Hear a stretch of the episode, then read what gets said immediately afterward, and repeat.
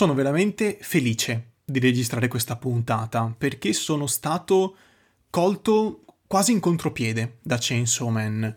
Mi aspettavo di leggere una bella storia, ma non mi aspettavo ciò che ho letto, non mi aspettavo di posare il mio sguardo su un'opera così valida e così fuori, fuori dal seminato. È un'opera che se ne frega di molti stilemi classici dei manga d'azione, shonen soprattutto, che prende a piene mani da quell'eredità e la accartoccia prendendo solo quello che le serve.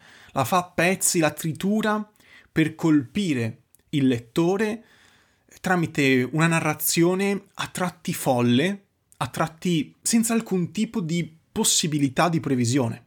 Chainsaw Man è follia. Chainsaw Man è divertimento puro, è intrattenimento allo stato puro. Però andiamo con calma. La scaletta è mediamente lunga a questo giro, perché le cose da dire ci sono, sì, ma ho tentato di accorparle il più possibile per dare una direzione il più lineare possibile al discorso.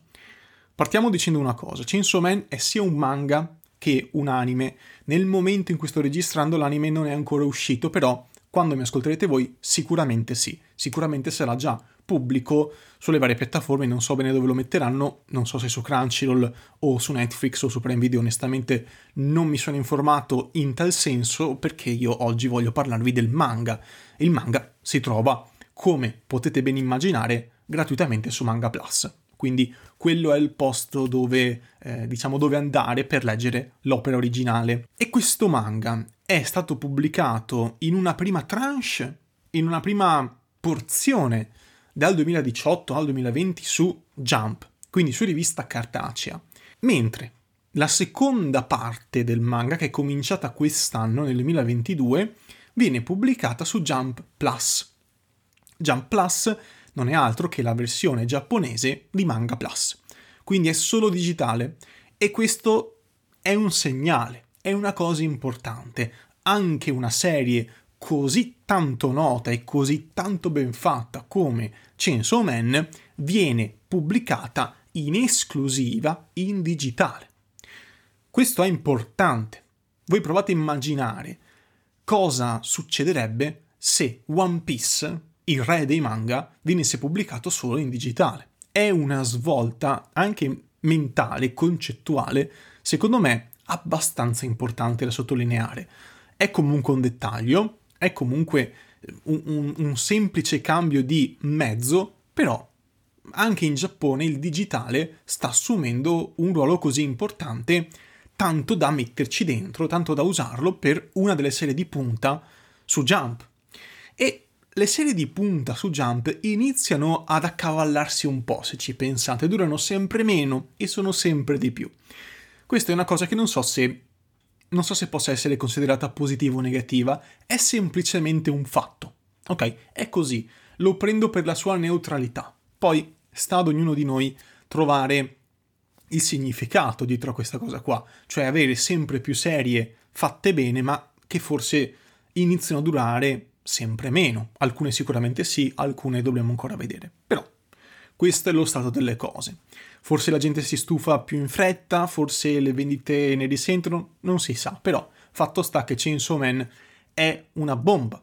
L'autore, Tatsuki Fujimoto, è autore anche di Fire Punch, pubblicato sempre con Shueisha, se non mi sbaglio, dal 2016 al 2018 in otto volumi. Non l'ho letto, non so di cosa parla, però se è simile, eh, quantomeno nei toni, a Chainsaw Man, lo leggerò sicuramente senza il minimo dubbio, perché sono veramente ammaliato dallo stile di Fujimoto. Di cosa parla Chainsaw Man? Chainsaw Man è la storia di un cacciatore di diavoli, potremmo dirlo così, eh, anche se inizialmente non lo è, poi lo diventa col tempo, insomma, in buona sostanza è la storia di Denji, che diventa un cacciatore di diavoli, nel nel mondo, nel mondo moderno. Nel mondo moderno in Giappone esistono questi diavoli, questi mostri che fanno disastri e c'è una, un, un'organizzazione che, con, eh, che, che, li contrasta, che li combatte. Denji fa parte di questa organizzazione. Fine. In, inizia essendo un reietto, un bambino che a stento sopravvive e per una serie di vicissitudini entrerà nel mondo, nel mondo, nel mondo dei cacciatori di diavoli, degli ammazzadiavoli. Infatti, eh, nel mondo di Chainsaw Man, le paure, non solo quelle ancestrali ma anche quelle moderne degli esseri umani, prendono forma in questi diavoli. Ogni diavolo rappresenta una paura. Denji fa un contratto con Pokita, Poshita, chiamatelo come volete, cioè il diavolo motosega, che da quel momento, dal momento in cui fa questo contratto, questo accordo con, con Denji, lo aiuta a guadagnare dei soldi cacciando diavoli. Diventa il suo strumento di caccia. Ma non solo. Per riportare in vita Denji, dopo un'imboscata, Pohita, Pochita, quello che è, il diavolo motosega diventa il cuore di Denji. Si innesta dentro Denji, il quale da quel momento può trasformarsi a piacimento nel diavolo motosega. Quindi da quel momento in poi lui diventa un ibrido, no? È sia un essere umano che un diavolo allo stesso tempo. Può cambiare il suo aspetto da diavolo ad umano in base, in base a ciò che gli è utile in quel momento. Se deve combattere si trasforma, ok? Da lì in poi Denji entra in questa organizzazione che è la pubblica sicurezza dopo aver incontrato Makima, che è uno dei pezzi grossi di questa, di questa organizzazione, e dopo aver fatto un patto con lei. Eh, quindi lui continua ad uccidere diavoli sempre più potenti, incontrando altri cacciatori di diavoli o altri diavoli nel corpo di persone. Quindi ci sono varie, varie tipologie di personaggi. Ci sono gli umani, i cacciatori, quindi i semplici ammazzadiavoli, ci sono i diavoli nel corpo, ne, nel corpo di persone, che quindi hanno la coscienza del diavolo e non della persona che stanno controllando, e poi ci sono quelli ibridi un pochino come Denji, eh, che hanno, hanno eh, mantenuto la loro coscienza e che la mantengono anche da trasformati. Ok? È forse un po' complesso, ma neanche così tanto in, in realtà. Questo è il setting iniziale. Ci sono dei cattivi, si combattono i cattivi dentro questa organizzazione. Fine. La cosa interessante è che appunto i diavoli sono di moltissime tipologie. Il più potente, quello che tutti quanti vogliono far fuori perché rappresenta una minaccia devastante, è il diavolo pistola. Diavolo pistola eh, perché appunto nasce per il timore delle armi da fuoco. E quindi c'è anche qua una, una piccola denuncia sociale. Quindi questi, perché si lega ovviamente agli Stati Uniti, quindi questi diavoli, queste paure, mm, questi, questi sentimenti negativi delle persone in qualche modo sono anche un po' una scusa per riflettere su temi che forse andrebbero affrontati, magari non con un manga d'azione e basta, ma potrebbero essere affrontati in modi decisamente più profondi. In ogni caso è bene che ci siano queste cose. Sono contento che Chainsaw Man abbia anche questi messaggi sotto traccia che non sono il senso stesso dell'opera, ma che sono un di più. Che cosa ha di bello però Chainsaw Man? I combattimenti? Sì, ma non solo. Lo stile. Lo stile di Chainsaw Man è originale. È originale, non si vede spesso questa cosa qua. È uno stile stravagante, molto acceso, uno stile caotico, alcune tavole, anche all'inizio, nei primissimi capitoli, si vede subito che alcune tavole sono di fatto dei quadri, eh, tu hai queste doppie splash page di casino totale, quando Denji si trasforma e diventa l'uomo, eh, diciamo, l'uomo motosega, il diavolo motosega, eh, e quindi rispuntano queste motoseghe dalle braccia e dalla testa, lui è lì che fa macello di tutto quanto e vedi queste, queste tavole meravigliose dove c'è questa carneficina che non è, mm, non è splatter, non è, non è una cosa volgare per essere volgare, non è una cosa violenta perché deve essere violenta, no, è qualcosa che ha senso con lo stile dell'opera, che ha dei momenti di calma piatta e altri momenti in cui i personaggi si scatenano in questi combattimenti all'arma bianca, ma non solo, veramente crudi e divertenti da vedere. Non è un, una violenza che dà fastidio perché è troppa, no, è qualcosa di comunque molto, molto shonen, molto per ragazzi, che funziona. Ti fa veramente passare molto bene il tempo in compagnia dei volumi, in compagnia dei capitoli, quindi è proprio un, una festa, è un manga che ha un po' di tutto dentro e tutto quanto è fatto molto bene. È pieno di inventiva, ci sono un sacco di personaggi che si rapportano gli uni con gli altri non tanto con i combattimenti, no? Eh, non tanto arrivando al dunque, arrivando al climax con le botte, no, con i dialoghi. Ci sono un sacco di capitoli in cui non si combatte mai.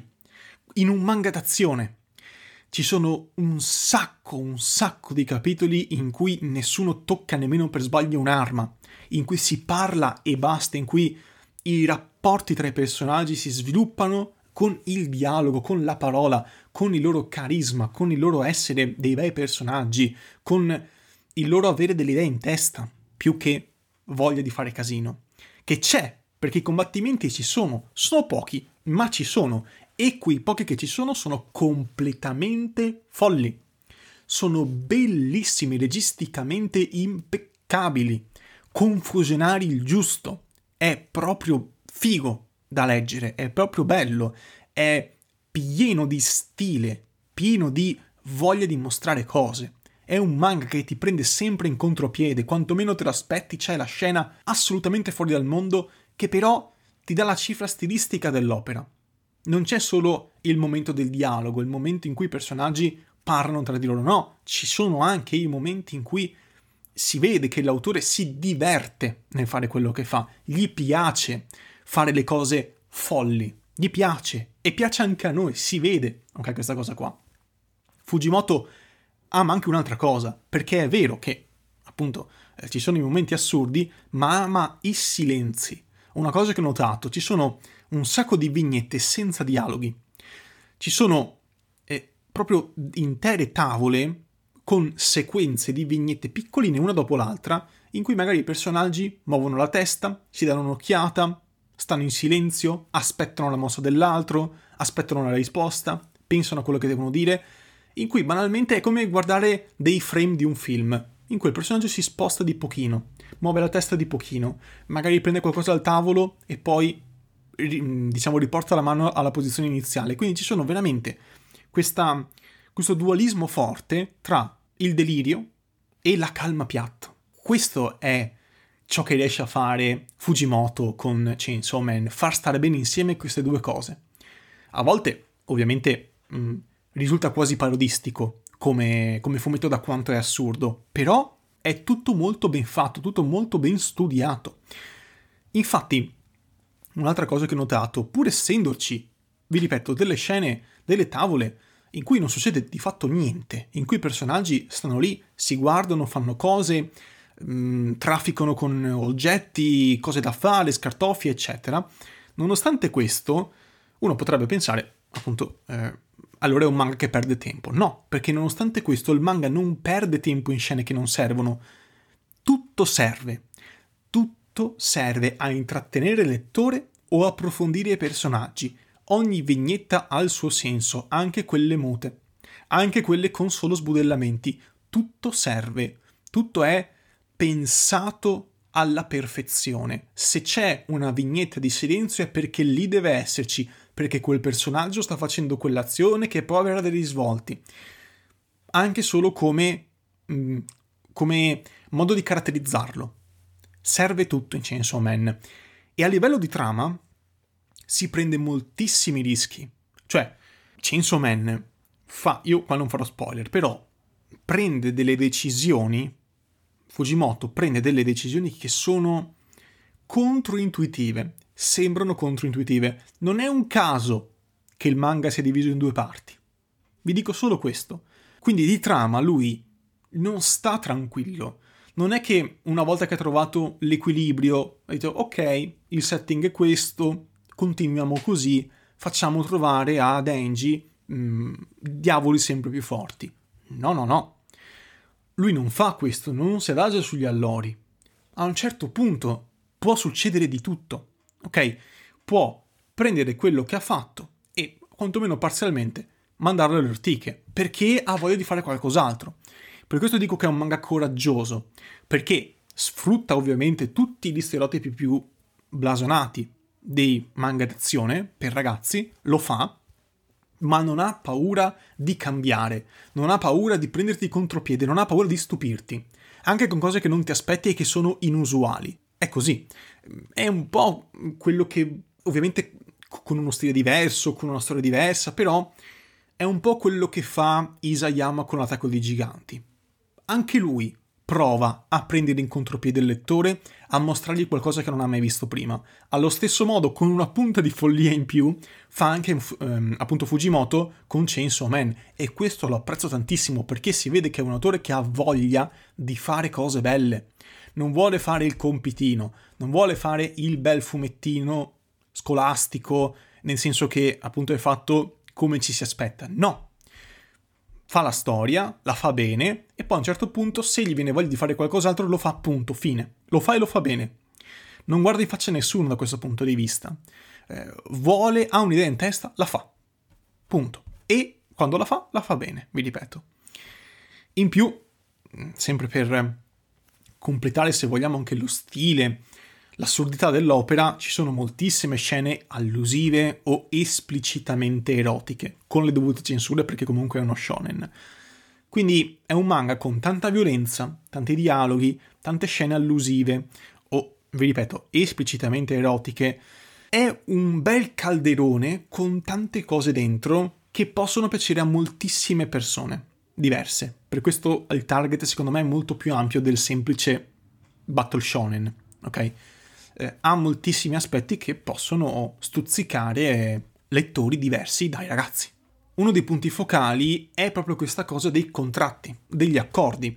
Denji non fa quello che fa perché è l'eroe e quindi deve salvare il mondo dei diavoli, no, lo fa perché poi, e qua torna il, diciamo, l'allusione sessuale, lo fa perché vuole avere un appuntamento con Makima, che è la donna che l'ha salvato. Oppure perché vuole eh, provare a baciare una ragazza. E allora lui, quello è il suo, il suo punto. Non gliene frega niente di salvare il mondo ad Angie. Vuole fare quello che fa perché si sente un gran figo a essere il diavolo motosega. Vuole fare colpo sulle ragazze.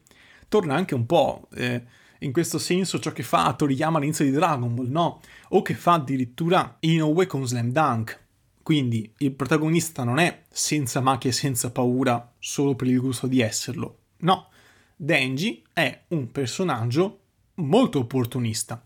Lui fa quello che fa perché sa che ha un accordo con una ragazza, un contratto con una ragazza, eh, così un, un, una posta in gioco con una ragazza che gli piace, che gli darà quello che vuole se porta a termine l'incarico.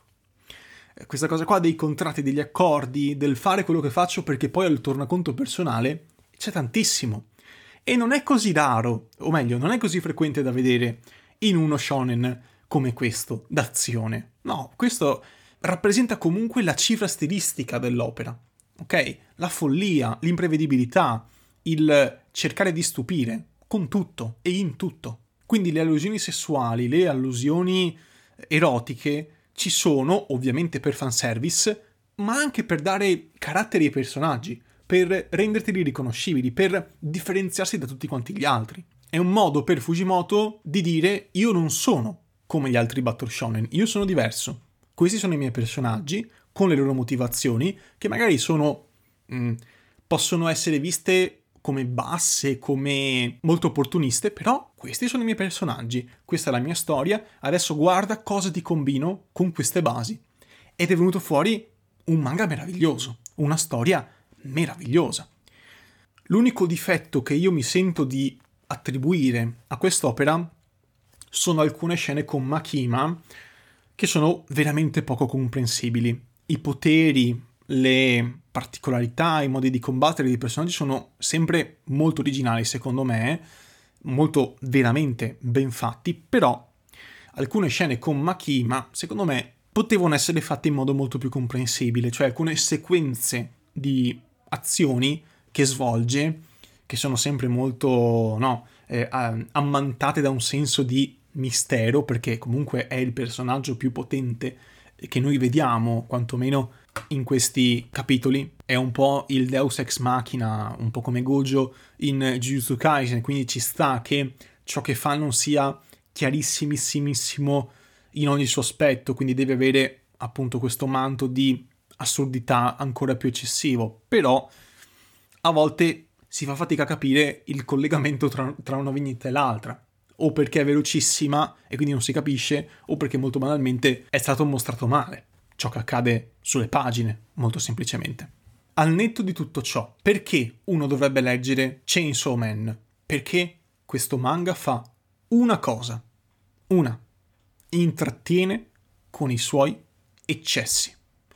Eccessi per quanto riguarda le allusioni erotiche, anche un po' parodistiche, eccessi con i combattimenti assurdi, eccessi con le paginate di silenzi o di dialoghi appena abbozzati. Questo è un manga che va da 0 a 100. Non esiste andare a 50 all'ora. O vai a 0 o vai a 100. Fine.